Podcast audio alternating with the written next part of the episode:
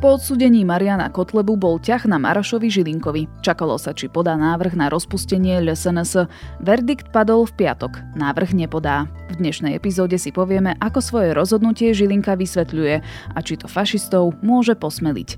Je útorok, 9. augusta, meniny má Ľubomíra. Čaká nás podobné počasie tomu včerajšiemu. Malá miestami zväčšená oblačnosť, ojedinele prehánky. Teplota sa má pohybovať medzi 25 a 30 stupňami. Počúvate do Dobré ráno, denný podcast denníka ZME s Janou Maťkovou.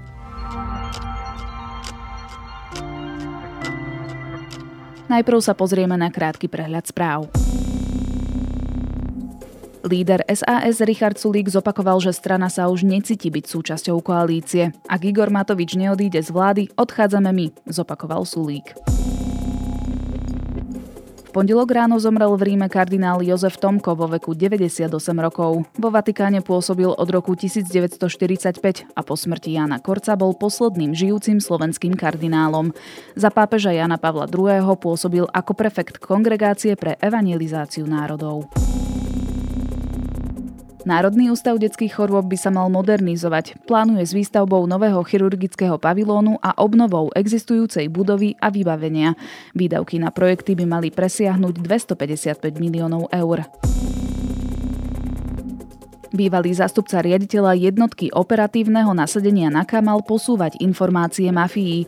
Podľa vyšetrovateľa mal Branislav Bakož vyzradiť skupine Piťovcov akciu na vydieračov aj drogové zásahy, informujú Aktuality.sk. V noci na pondelok zasiahli rakety HIMAR z ruské pozície v okupovanom meste Melitopol. Vo vyhlásení ukrajinskej armády sa uvádza, že o život prišlo viac ako 100 ruských vojakov a zničili značné množstvo vojenskej techniky. Viac podobných správ nájdete na Sme.sk alebo v aplikácii Denníka Sme.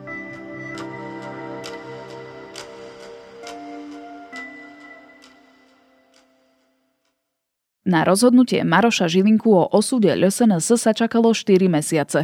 Odvtedy, čo si Marian Kotleba vypočul verdikt v súvislosti s darovacími šekmi s nacistickou symbolikou. A v piatok podvečer sme sa dočkali. Generálny prokurátor vyhlásil, že na rozpustenie Kotlebovej strany nevidí dôvod. Strana sa tak už druhýkrát vyhla zániku. Pri prvom pokuse mal za Kotlebu lobovať dokonca Marian Kočner. Čo tento verdikt znamená? Budem sa pýtať redaktora denníka SME Romana Cuprika. Zobrazujú ho ako radikála, ktorý brojí proti mrhaniu peniazmi na parazitov. Všímajú si, že Slovensko by podľa neho malo používať slovenskú korunu a vystúpiť z NATO. Organizácie, ktorá je podľa teraz už župana kriminálna. Roman, prekvapilo ťa rozhodnutie Žilinku o tom, že nepodá návrh na rozpustenie LSNS? Musím priznať, že ma to prekvapilo z toho hľadiska, že som očakával, že aspoň umožní súdu o tom rozhodnúť viac menej po tom Čižnárovom podaní sa čakalo, že keď pravoplatne odsúdia Mariana Kotlebu aj Milana Mazureka, že ďalší generálny prokurátor nebude mať problém znovu podať ten návrh, keďže viac menej nejaký ten základ vypracovaný má, stačilo ho doplniť o nejaké ďalšie skutočnosti. Napriek tomu on to neurobil s tým, že sa sám takto rozhodol a tým pádom už nie je možné to nejako zvrátiť. Ako svoje rozhodnutie Žilinka vysvetľuje? Uviedol najprv taký ten filozofický rámec toho, že ako to celé posudzoval, že na to, aby sa na Slovensku mohla rozpustiť strana, tak e, musí ísť o priame ohrozenie e, nejakého našeho demokratického zriadenia a potom povedal, že LSN sa nepredstavuje takéto priame ohrozenie a odvodnil to na niekoľkých rovinách. Jednak, že tá samotná strana, jej politická sila, výtlak a, a nejaká možnosť vyformovať budúcu vládu je veľmi slabá. Takže z čisto mocenského hľadiska ona nemôže byť ohrozením, nech už sa správa akokoľvek. Potom e, išlo o to hľadisko, že jej členovia sú teda pravoplatne odsudení za rôzne extremistické činy tak tam uviedol, že síce to môže v spoločnosti zbudzovať obavu, ale opäť nie je to nejaké bezprostredné ohrozenie demokracie. Tretí taký bodom bolo, že tá strana sa ako keby zmenila, že jej aktivity a verejné vystupovanie, dokonca aj stanoví sa potom, ako už raz posudzoval najvyšší súd, že či ju treba rozpustiť alebo nie, tak sa zmenili a vlastne ako keby povedal, že tá strana už aspoň vonok nepôsobí tak radikálne ako dovtedy. témam je veľmi viditeľné, že niektorým problematickým témam sa veľmi vyhýbajú. Ustupujú od, tých, od tej najradikálnejšej retoriky, ako náhle vidia, že uh, pragmaticky sa im to uh, neoplatí jednoducho ďalej trvať na tej svojej ťažkej radikálnej retorike. Že cigánska kriminalita! Z toho prvého, čo si povedal, že nemá Kotlebová strana až taký výtlak, Znamená to, že ak by mala SNS viac percent a teda vyššie preferencie, posúdenie Žilinku by bolo iné?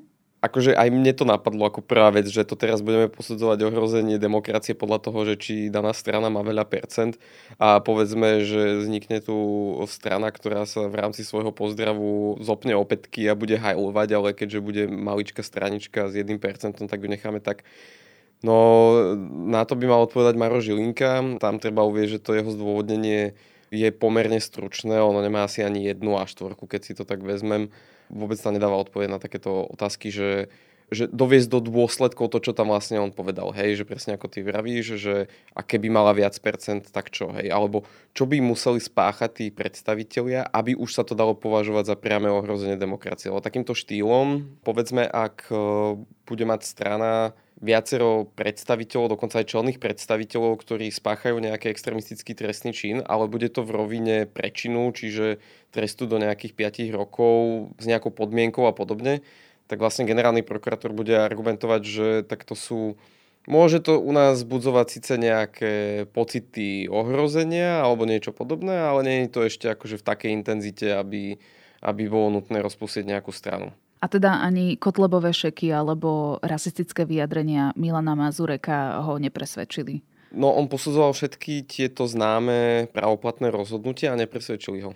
Čiže to, že Milan Mazurek vtedy ako podpredseda LSNS má verejné vyjadrenia v rádiu o tom, že Rómov prirovnáva k nejakým opiciam alebo čo to nám on rozprával, tak uh, síce Maro Žilinka uznáva, že to je súčasťou nejakej aktivity strany, lebo on tam sedel ako, vtedy ako poslanec, ako predstaviteľ SNS, ale nevidí v tom nejaké ohrozenie demokracie. Rovnako ako pri tom Kotlebovi, že on síce uznal, že Marian Kotleba to robil, to odozdávanie šekov ako v rámci svojej politickej činnosti, veď logo SNS bolo ešte aj na tých šekoch, za ktoré dostal ten trest, ale napriek tomu to nevidí ako ohrozenie demokracie. Čiže ja rozmýšľam teraz, že čo by ten nejaký predstaviteľ politickej strany musel urobiť, aby vôbec sa to dalo považovať, že tá strana sa usiluje o nejaké rozloženie demokratického zriadenia štátu. A na to odpoveď nemáme, keďže to vyjadrenie je príliš krátke. Na to nemáme. Môžeme ešte doplniť, že Maro Žilinka tam aj tvrdí, že on, on všetky tie veci posudzoval komplexne, že nedá sa na to pozrieť takto, že čo musia robiť tí predstaviteľia, alebo aká silná má byť tá strana, všetky tie otázky, to, čo ty kladieš, ale že všetky otázky, keď si dáme dokopy, tak vlastne ukazujú, že LSNS nie je ohrozenie pre demokraciu. Taká je logika. Ak súd tento raz obžalobu príjme, Kotleba bude v poradí už tretím poslancom, ktorý sa za extrémizmus postaví pred súd. Za rasistické výroky dostal 10 tisícovú pokutu a musel opustiť parlament Milan Mazurek. Trestne stíhali aj Stanislava Mizíka. Súd ho ale nakoniec oslobodil. Na toto posúdenie a rozhodnutie Maroša Žilinku sme čakali niekoľko týždňov, vlastne 4 mesiace od tedy, ako bol odsudený Marian eh, Kotleba. A spravil to opätovne takou formou, aká je pre neho typická. Bolo to v piatok podvečer, bez tlačovej konferencie, bez možností kladenia otázok. Čiže Žilinka stále komunikuje touto formou a asi to ani nebude inak. To ďalší taký rozmer, ktorý je v súvislosti s tou jeho praxou, že on naozaj to dal piatok po obede, keď už novinári logicky sa tomu nestiahajú úplne venovať. Ja napríklad som sa to dozvedel už e, na večeri s priateľkou a reálne už akože bol po mojej pracovnej dobe a nemal som čas nejako to rozoberať, nikomu zavolať vlastne, opýtať sa na reakcie a podobne. A zisťoval som to vlastne až e, v pondelok s tým, že až po mojich otázkach e, niekedy okolo 12. generálna prokuratúra zverejnila svoje vysvetlenie na svojej web stránke a o dve hodiny neskôr ma upozornili, že to tam majú. Takže je to taká veľmi zvláštna komunikácia. Nie, presne ako hovoríš, pri takéto komunikácii je ťažké viesť s tým generálnym prokurátorom polemiku, že prečo ste sa rozhodli tak a tak a vysvetlite nám bližšie tie okolnosti a kvázi mu tie otázky, ktoré si kladla ty teraz mne, že doveďme do dôsledkov, hej, tieto vety, ktoré ste tam uverejnili Takže no áno, no, musíme si na to zvyknúť, že generálny prokurátor takto komunikuje. Komunikoval tak napríklad aj pri vydaní 363. No nielen vtedy, no akože, veď on má dokopy, ak si spomínam, tri tlačové konferencie. To je pri tých veciach, čo sa na Slovensku dejú, tak je to hrozne málo. Konferencie, ja by som sa chcel spýtať, prečo neboli pozvaní aj zástupcovia tlačených médií a či si nemyslíte, že ste tým porušili tlačový zákon. Ďakujem veľmi pekne za, za e, vašu kolegialitu ku vašim kolegom. Ale vidíte, aké sú priestorové možnosti Generálnej prokuratúry Slovenskej republiky na, na vykonávanie takýchto e, tlačových e, besied. Je vykonávaný priamy prenos aby sa čo najviac... Občanov... Prečo bolo vlastne rozpustenie LSNS v hre? Tam šlo o to, že v roku 2019 e, Žilinkov predchodca, generálny prokurátor Jaromír Čižnár, sa pokúsil teda rozpustiť LSNS s tým, že si všímal viaceré také aktivity strany a upozorňoval aj na to, že viacerí tí členovia sú dovtedy nepravoplatne odsudení za extrémizmus. A bolo to presne aj po tej kauze tých šekov, že Zozbieral tam ich stanovy, ich prejavy na rôznych mítingoch, tieto trestné veci a ich, ich vzťah Európskej únie a podobne. A takto to nejak odprezentoval s tým, že najvyšší súd rozhodol, že tie argumenty, ktoré Čižnár predniesol, sú slabé. A najviac, čo mu vytýkal, je, že, že málo takých jasných, konkrétnych, nespochybniteľných dôkazov v tej svojej analýze alebo v tom svojom návrhu mal. A napríklad e, to, že je niekto nepravoplatne odsudený, ešte nič neznamená, lebo musí byť odsudený pravoplatne, keďže po odvolaní mohol byť teoreticky aj úspešný ten Kotleba nakoniec za tie šeky by nemusel byť odsudený v tom čase. To bola jedna taká vec. A druhá vec bola, že aj najvyšší súd aj vtedy povedal, že stanovy tej strany, akokoľvek to môže vyznieť pre lajka nezvyčajne, tak len formou, ako to naštilizovali, tak sú v poriadku a ne, neohrozujú nejakú demokraciu. Takže to boli také tie výhrady, no a potom keď e, Kotlebu pravoplatne odsudili, potom ako Mazureka pravoplatne odsudili, tak sa čakalo, že generálna prokuratúra znovu podá tento návrh, lebo to boli také tie asi najslabšie články tej pôvodnej obžaloby alebo toho pôvodného návrhu. A teda nestalo sa tak. A teda nestalo sa tak. No, čiže generálny prokurátor to aj naozaj posudil po tom Kotlebovom pravoplatnom odsudení. Trvalo mu to od apríla až doteraz.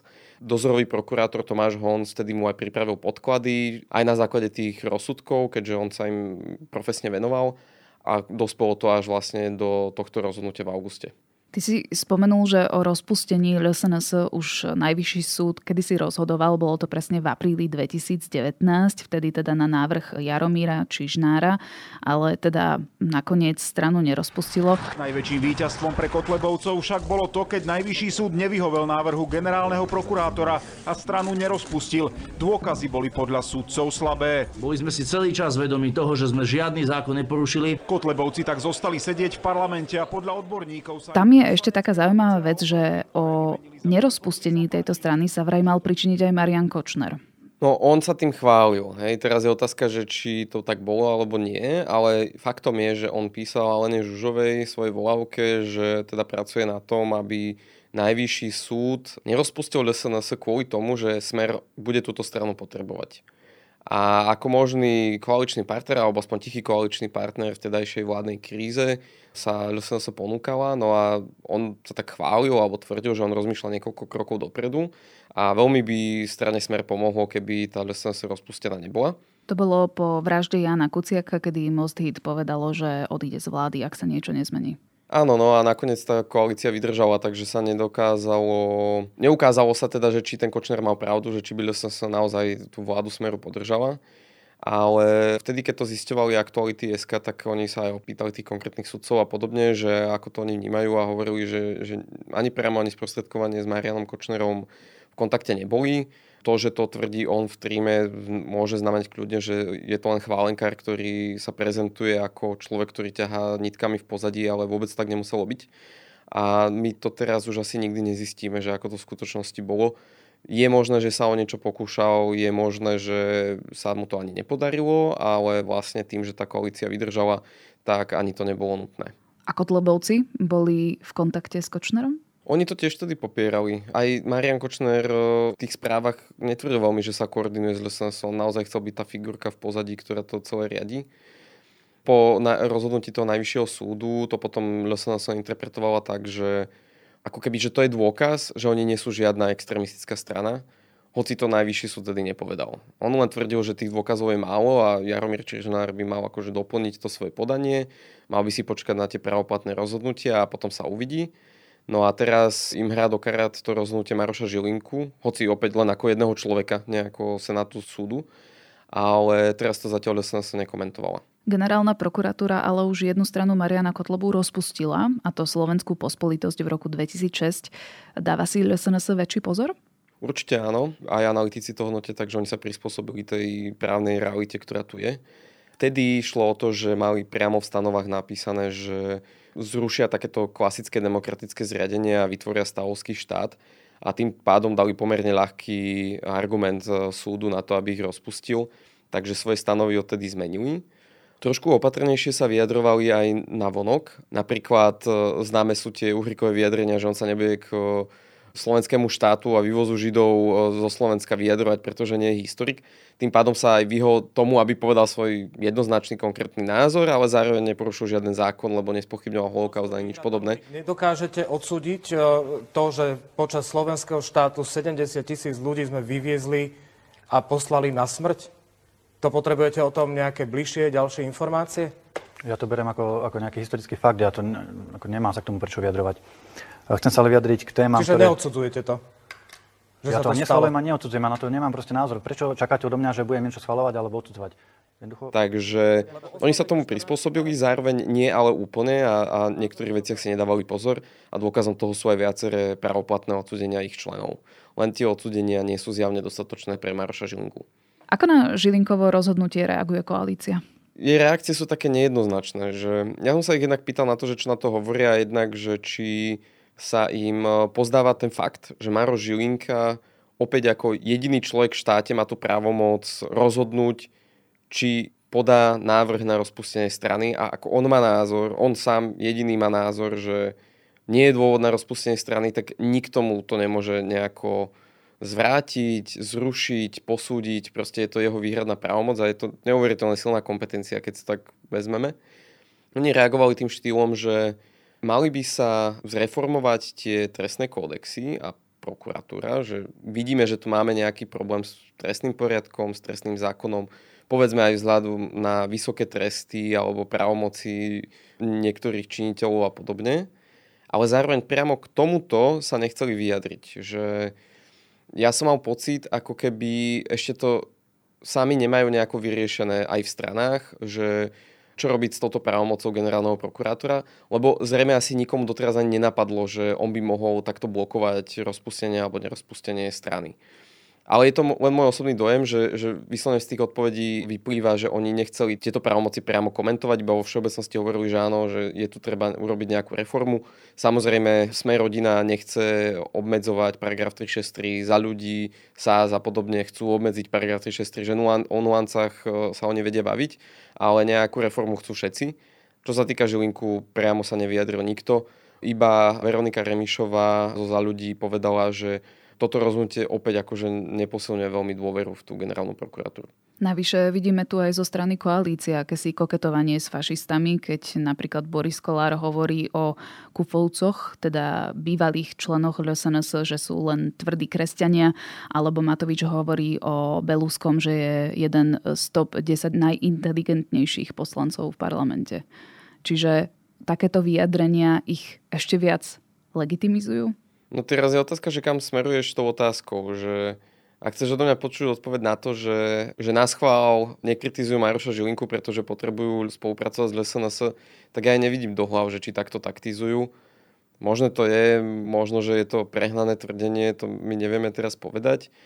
Ak to berieš na tú legitimizáciu strany, tak to, čo si povedal, áno, tú stranu legitimizuje, pretože správny postup, ktorý je osvedčený zo zahraničia, je, že s fašistami a extrémistami sa nie, že s nimi sa nekomunikuje, nespolupracuje, nerobia sa výpočty, že či oni zahlasujú, nezahlasujú, proste sú úplne vytlačení na okraj toho parlamentu, ako keby ten parlament tie kresla ani nemal. Hej, že to je niečo, čo sa akože bežne používa a na začiatku fungovania tejto koalície si myslím, že bola aj zhoda na tom, že takto sa k sa bude pristupovať.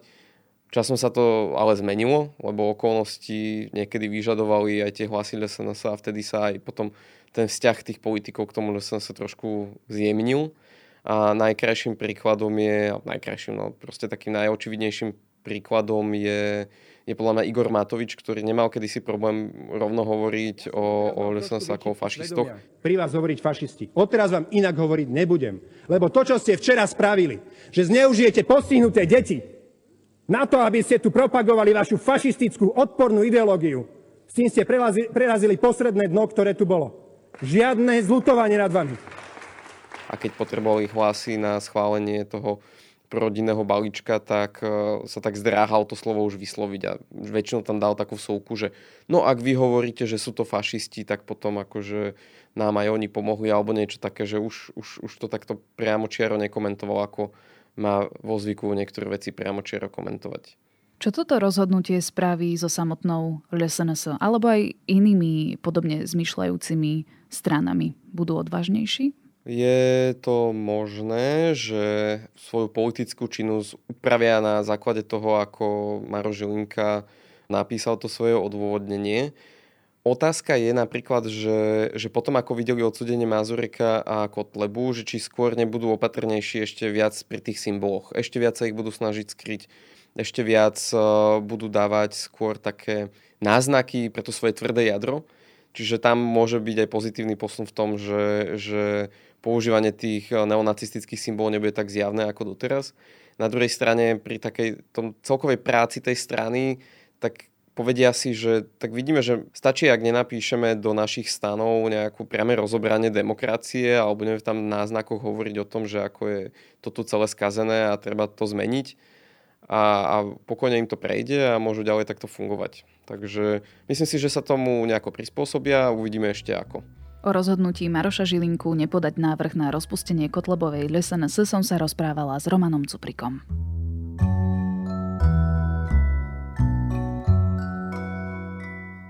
Zuzanin dých je kniha, ktorú doslova prečítate na jeden dých. Česká spisovateľka, ktorá vystupuje pod pseudonymom Jakuba Katalpa, v nej opisuje príbeh mladého dievčaťa, ktoré dospieva počas nemeckej okupácie.